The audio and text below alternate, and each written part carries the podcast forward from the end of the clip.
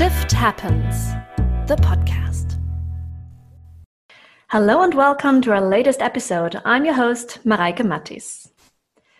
Most of us have gotten used to working remotely, seeing the colleagues only in virtual meetings, even working in teams where you've never seen your colleagues in person before.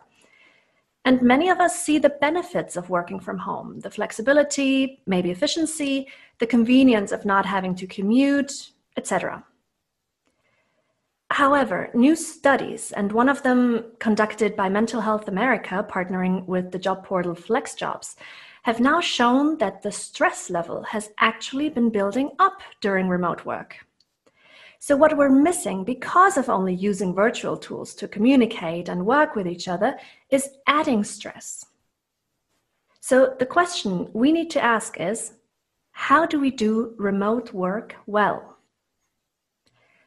My guest today is the American University lecturer, Dr. Kimo Quaintance.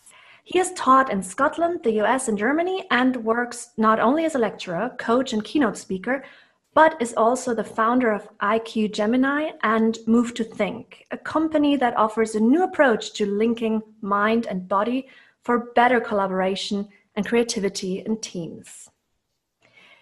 Kimo, you came as the keynote speaker to our recent annual meeting at Siemens GBS, and I'm absolutely thrilled to have you now as a guest on our podcast. Thanks for being here. Thanks for having me, Reich. It's a pleasure to be here. I just mentioned one of those studies saying that there has been the tendency for many people working remotely that their stress levels have actually gone up. What would you say are typical factors that are causing the stress? Well, when we look at the rise in stress that we're seeing, I mean, all over the world, everywhere where people have shifted, you know, pretty quickly to remote work, I think there's kind of two categories of things that are causing that stress. The first are, are what we might call external factors or factors that are part of the nature of being in a lockdown during a pandemic.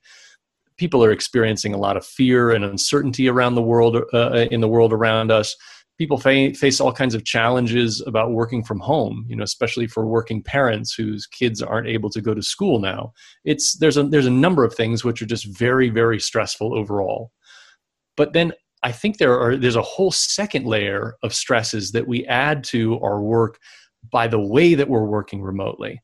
And so when I look at most companies, you know, most of the clients that I work with, when when you look at their schedules, they've just got, you know, uh, from morning till evening, they've got a full schedule of video conferences. They're in video conferences all day long. And the way that most of those video conferences work, you're you're speaking to a screen full of people and you see a little image of yourself and that's enormously stressful over time. We're not used to constantly seeing ourselves when we're speaking. It would be like if we went into meetings all the time and we held up a little mirror to ourselves. But also, the, the nature of that technology means that we're not really synchronized with other people. There's always some sort of slight delay. And, and as human beings, we're designed to synchronize with each other. We're designed to kind of regulate each other's emotions and keep sending all kinds of subtle signals, whether we're not we're understanding each other, we're connected, we like or dislike what we're saying. And often those signals are getting lost or they're slightly delayed. So I might say something to you or I'll say something to a group, and then it's a couple seconds before they react. And in that slight pause, there's an uncertainty. Did they hear what I said? Did I say something wrong? And so that's a little stress trigger. And and one of those is fine, and ten of those might be okay. But if you have 500 of those over the course of the day, that just adds up. The stress just piles up. Um, on top of that, you know, we have all of the ways that we're working right now, which are, you know, when we're in those meetings, we're often, you know, quiet during it. You know, someone's leading it, or we're just receiving new information. So a lot of people are feeling invisible through the day, and feeling invisible, feeling like you're not seen, you're not heard, you're not really connected to a group, often triggers a perception of threat unconsciously. It's just how we're designed to be very sensitive to when we're excluded from a group.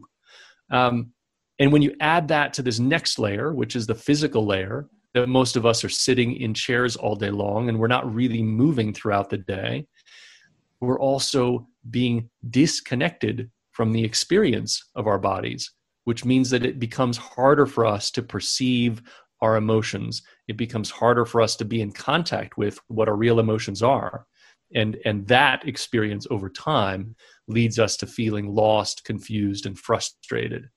One of your central statements in your keynote was that what we need is psychological trust and safety to do great remote work. What would be ways to achieve this yeah, one of the things that's come out from a lot of research has been an enormous amount of research out of psychology, but also, you know, big companies like Google who've really done deep studies of what makes for effective teams. Everything that we've learned shows us that psychological safety, being able to be ourselves and feel secure in our groups, is the absolute foundation of, of high performance teams. And when we look at, at how do we actually create psychological safety, it's really a combination of kind of psychological practices and physical practices. So, I would say we have two levels that we really need to focus on. The first is how do we take care of ourselves and how do we individually practice coming down out of stress? You know, being in a constant state of stress, a constant state of anxiety, physiologically takes us out of this ability to really be open to other people, to be sensitive to the information they're communicating. So, so what I always ask uh, groups when I work with them, what are you doing physically and mentally to keep your well-being up, to, to take care of yourself? How are you moving through the day? How are you making pauses in your work so that you can bring your stress level down? So that's the first step. The second is, is how do we prepare our meetings so that we're creating opportunities, we're really designing opportunities for people to feel connected. That is, they feel seen, they, their ideas, their feelings, what their concerns are, are witnessed by other people. So when we go on that level, what we're really looking at is, is how do we do things like checking in with a group so that we give everyone who's in our team meetings an opportunity to say something, to become visible, how are we using things like shared documents so that we're keeping group alignment as we work through the day? How are we using even group exercises like movements and breathing so that the group gets a feeling when they need to of feeling physiologically connected that we feel that we're we're kind of in synchronous uh, uh, movement together which is a really powerful way to get us aligned bring our nervous systems into this regulated state where we're open to communicate we're open to collaborate. These are things we would always be doing normally. If we were in an office together we would have a meeting we would go out in the hallway we'd walk together we'd walk to lunch. All of that movement together would trigger that sense of of kind of we, we call it entrainment i can explain that later but it's this whole series of triggers that we are actually connected to each other so how do we build that back into remote work that's a huge question yeah, and you just mentioned these exercises to connect mind and body to really make participants, even in virtual meetings, focus more. Could you maybe talk us through one of these exercises, what that might look like? Yes, there's an exercise I use as a demonstration with groups. I use it as a demonstration of how closely linked our minds and our bodies are, and how we can physically trigger the experience of being safe and how that changes how we experience each other psychologically or how we communicate with each other. Um, so, so one of my favorites it's really my favorite kind of neurobiological hack um, is is is just a simple eye movement exercise and all that you need to be able to do is move your head and eyes. So, what I have everyone do is you can do this sitting. Um, it's often really good if you do this laying down. It's something I do almost every night before I go to sleep you just do a quick kind of range of motion test on your head. That is you turn your head to the to the right until you kind of meet some resistance. You're not stretching. You're not trying to you know twist your neck. You're just trying to turn your head until you get to a natural point when you meet resistance. And you're kind of marking what you see. So you're marking that range of motion in your mind. Then you turn your head to the left. You do the same thing on that side. And then this exercise is really just a simple movement of your eyes so you would start by keeping your head facing forward and turn your eyes as far as you can over to the right and then hold them there. So it's almost like an eye stretch. And when you're doing that, you're kind of looking as far over as you can while keeping your head pointed forward. And you'd wait until You might feel a yawn. Some people feel like mm, a little shift in their diaphragm or their breathing slows a little bit. Some signal that's being sent to your body that mm, something's happening. Then, when that happens, bring your eyes back forward. And then we do the same thing with the left side. So you turn your eyes as far as you can to the left and you'd hold them there in this little like eye stretch, but you're really looking, you're kind of looking what's over on the left side. And you'd wait for some people, it's a few seconds, some people, it's 30 seconds until you'd get to this little yawn, little change in breathing, then bring your eyes back forward. Okay, that's it, you're done. Now do the range of motion test again. So turn your head as far as you can to the right or the left and almost everybody who does this, I mean, when I do this with large groups, usually about 90% of the people notice a real difference, a real increase in the range of motion. And so the question is, how, why? What was what just happened here? How did moving our eyes allow us to to move our head, to, to change the way that we move our head, to open up this range of motion? And this is a really great little demonstration of this this connection between mind and body, because what we're doing when we look to the far right and the far left, we're signaling to ourselves that we are safe. We're looking around and checking out our environment. And when we recognize that we're safe, boom, our body relaxes. And this is something that's also connecting the, the muscles that connect the, the, the eyes that, that control that motion are also linked to the muscles that stabilize the first two vertebrae in our neck. And so when those relax, the first two vertebrae kind of come into a better alignment. We also experience this increase of blood flow to all of the nerves and the muscles that control our facial expressions, that control our voice, how rich and resonant and, and how vibrant it is. It, it feeds more blood to the muscles that control our ears, that actually tune our ears to the frequency of other people speaking. So it's a wonderful way to trigger something that's called the social engagement system, which is the part of our nervous system that responds when we feel safe and opens us up to more openly communicate with other people and to more easily understand them. So there are lots of other exercises that I can do with a group, but that's a simple one that everyone can do without having to do any kind of movements or you know everyone can do it just sitting down and it's a, a really nice intro into why this connection between mind and body and why being able to practice being safe, knowing that we're safe, is such a key to improving our ability to collaborate. Yeah, it's really fascinating, and I can only invite everyone listening to this um, to just follow that exercise. So I've just followed it in parallel while you were um, guiding through it, and I definitely could see that effect. Now, I also remember from your keynote that you gave um, that you said that if you could teach only one thing to teams around the world, it would be active listening. Oh, yeah. Active listening, active listening is is like a team superpower that's hidden in plain sight, um, and and I think it's hidden because it's so simple and it seems so obvious that most people think they don't need it. And I'll explain. Active listening is really just the practice um, and it works best when you're in pairs or in small groups. So when you're in a group of three to four, it's perfect. It's the practice of just listening to each other. And so the way that I would do this in teams is is uh, I will usually break up the team. You know, if I come into a group and we've got 15 people there, I'll break them up into groups of three or four, and then each member of the team takes turns talking about where they are, talking about what they think about a particular project, you know, whatever's kind of on the agenda for the day, they'll spend time reflecting on that and speaking on it. And, and I usually give them three to five minutes per person.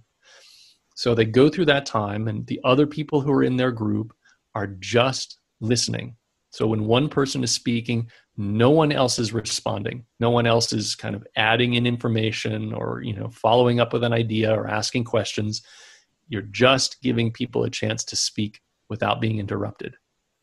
Okay, when I work with teams on this and they haven't done that before, they always think, oh, it's really awkward. Why do I want to just speak un- uninterrupted? You know, it's a difficulty, especially for teams that are really smart, that are really used to getting ideas, reacting to them quickly, throwing in new ideas, you know, kind of bouncing things back and forth.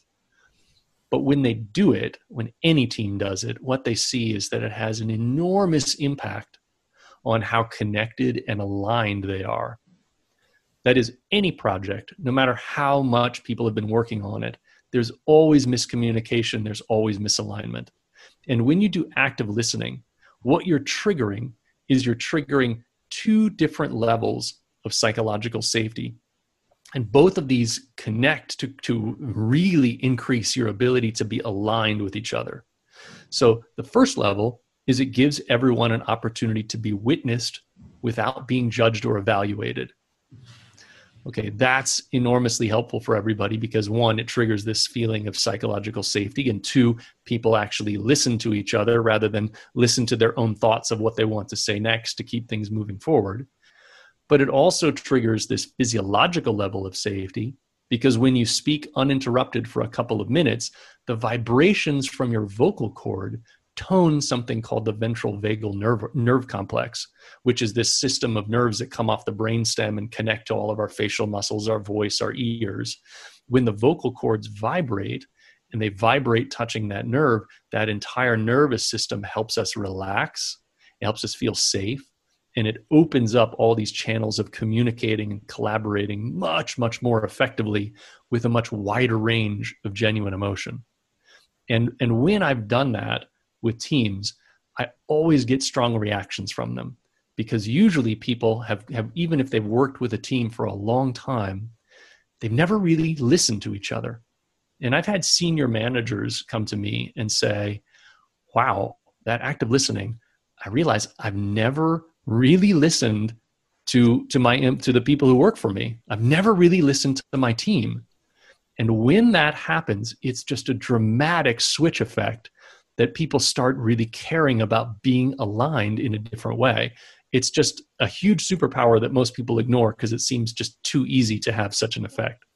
You have also taught at many companies in Germany where you currently live, and also at companies in the US, Facebook and Google among those. And in your keynote, you showed us a photo of the new Apple headquarters, and they're actually built in a circle. Why is that? Yeah, the Apple headquarters. If if if people have have you not seen it, I, I really recommend looking it up. Um, it's this really dramatic architecture of this giant ring uh, that's out in Silicon Valley.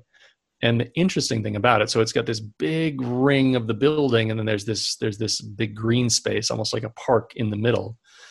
That headquarters was designed by Steve Jobs specifically to facilitate walking meetings um, Steve Jobs was a huge proponent of walking meetings. He experienced that uh, and he believed that it had a real impact, a positive impact on creativity and connection and alignment with, with teams.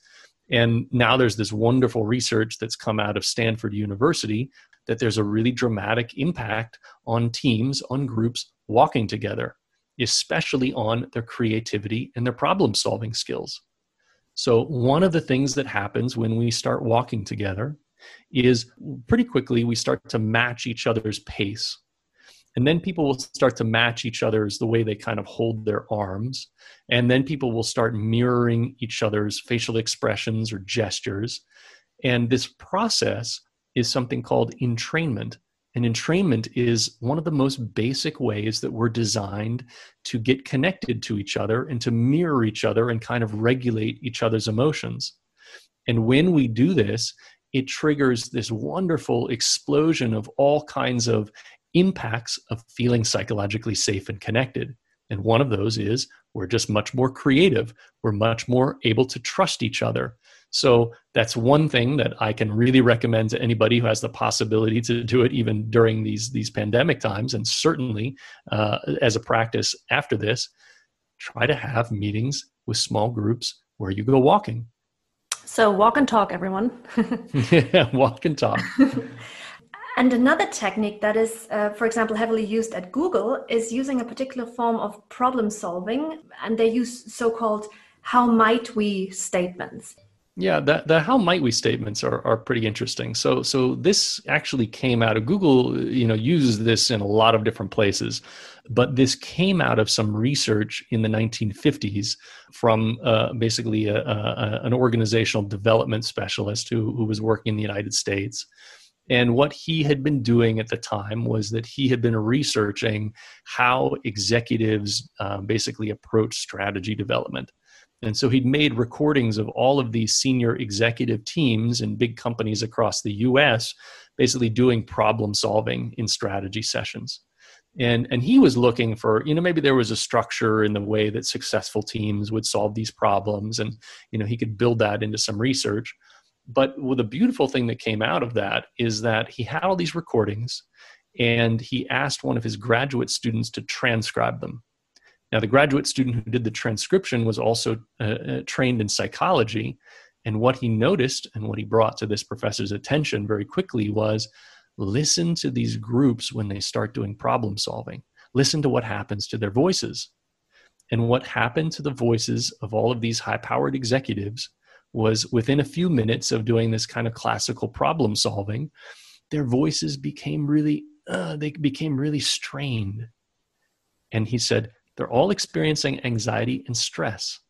It's degrading, it's decreasing their ability to connect to each other, to really do the problem solving they're trying to do. And so when they dug into it, they found out uh, what seems obvious now in retrospect, but very few people have ever learned this.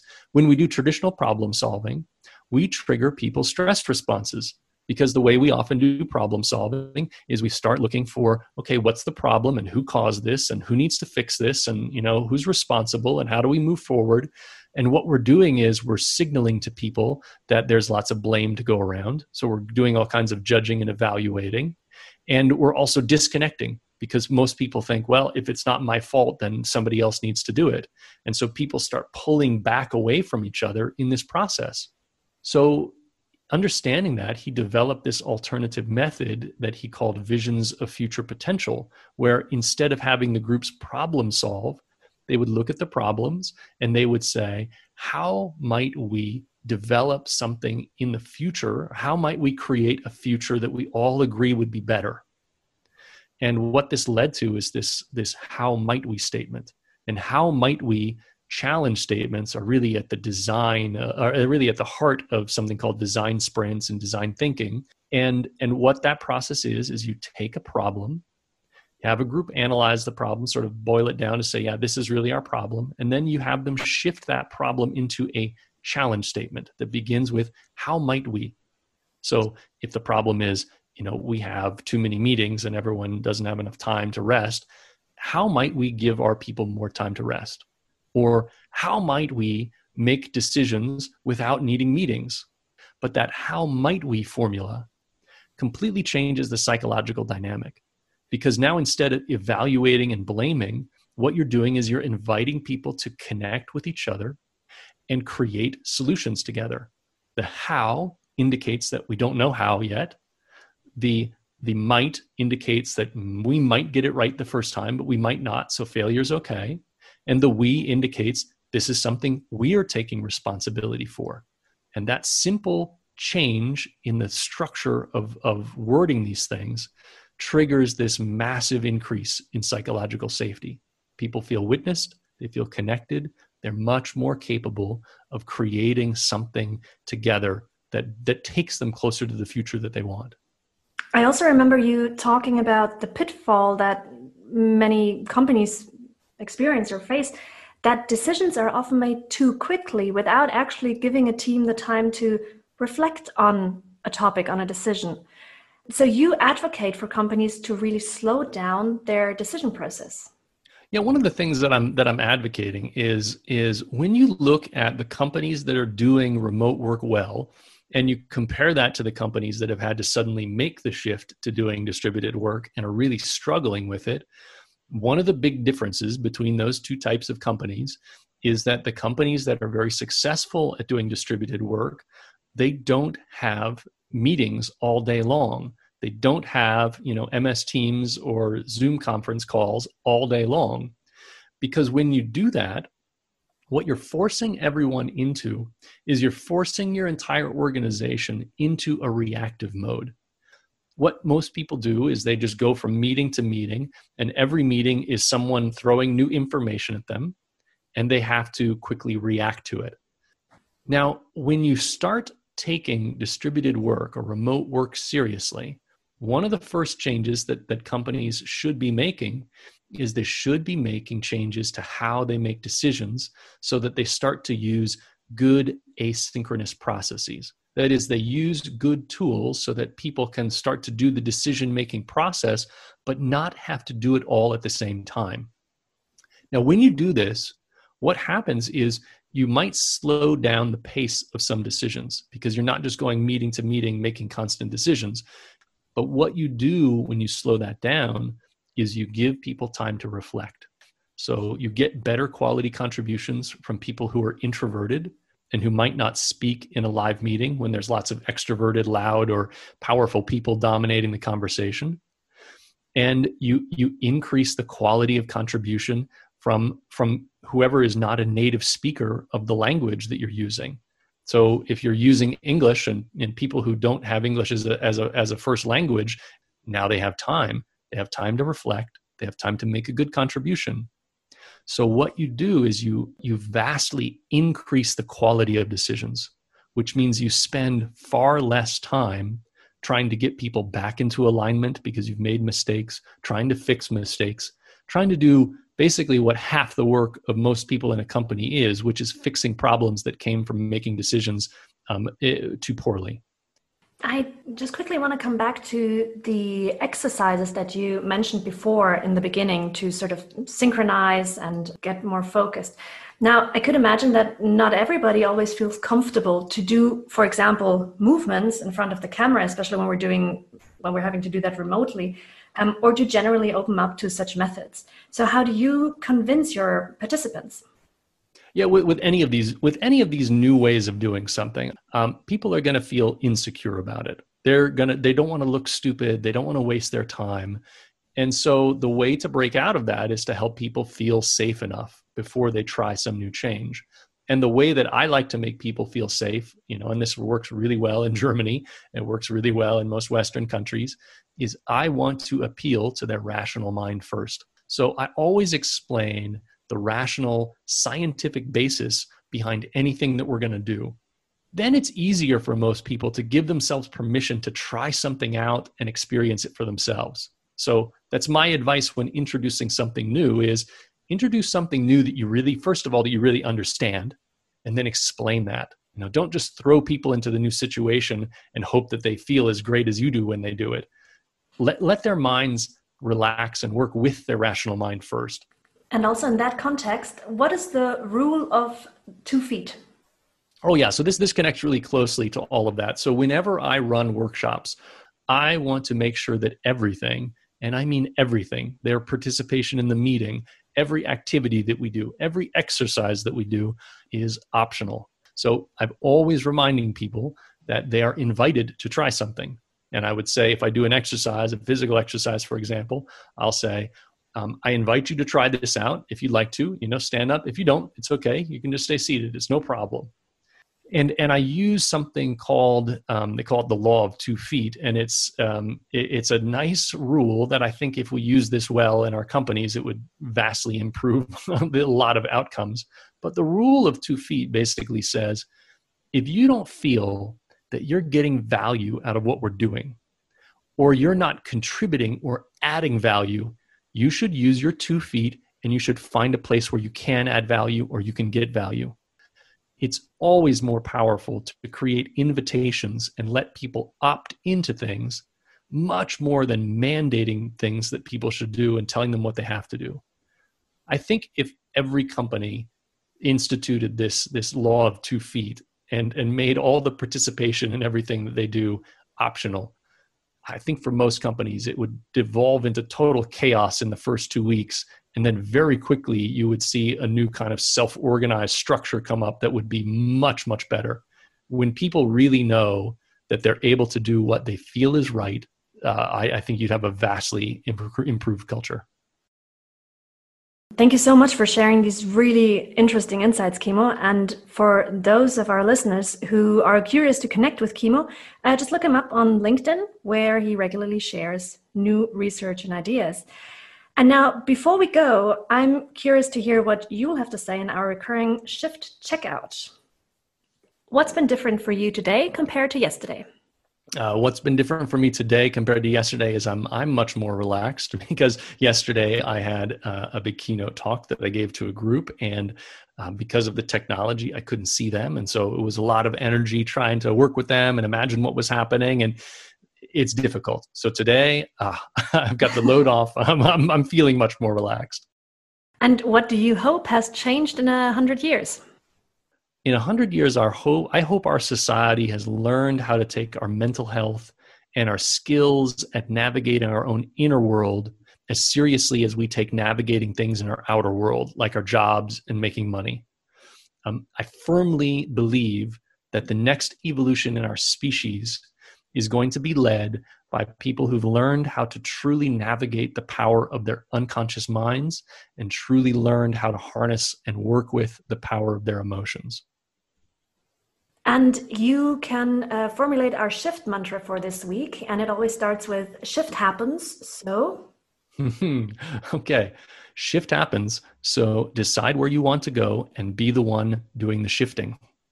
Thank you so much, Kimo. Um, it was a pleasure talking to you.